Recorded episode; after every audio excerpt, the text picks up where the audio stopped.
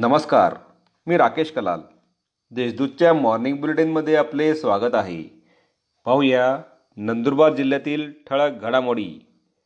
शाळा सुरू करताना मार्गदर्शक तत्त्वांचे पालन करावे जिल्हाधिकाऱ्यांचे निर्देश. राज्य शासनाने दिनांक तेवीस नोव्हेंबरपासून माध्यमिक शाळांचे वर्ग सुरू करण्यास अनुमती दिली आहे. मात्र शाळा सुरू करताना शाळा व्यवस्थापनाने कोविड नाईन्टीनच्या अनुषंगाने सूचनांचे काटेकोरपणे पालन करावे असे निर्देश जिल्हाधिकारी डॉक्टर राजेंद्र बारोड यांनी दिले आहेत. आमलाड येथे शंभर शिक्षकांची कोविड तपासणी. इयत्ता नववी ते बाराचे वर्ग दिनांक तेवीस नोव्हेंबरपासून सुरू करण्यात येणार आहेत. त्या पार्श्वभूमीवर जिल्ह्यातील माध्यमिक शिक्षक व शिक्षकेतर कर्मचाऱ्यांची कोविड तपासणी करण्यात येत आहे. तळोदा तालुक्यातील आमलाड येथील कोविड सेंटरमध्ये शंभर शिक्षकांची चाचणी करण्यात आली.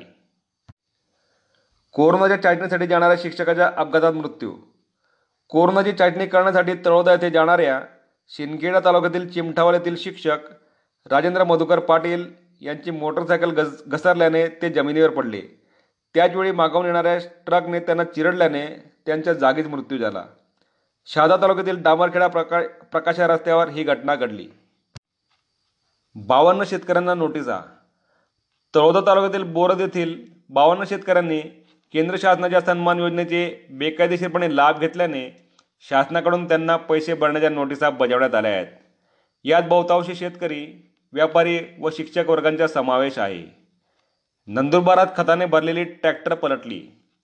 नंदुरबारातील नेहरू चौकात शुक्रवारी चुकीच्या दिशेने आलेल्या मोटरसायकलला वाचवण्याच्या नादात खताने भरलेली ट्रॅक्टर ट्रॉली पलटी झाली.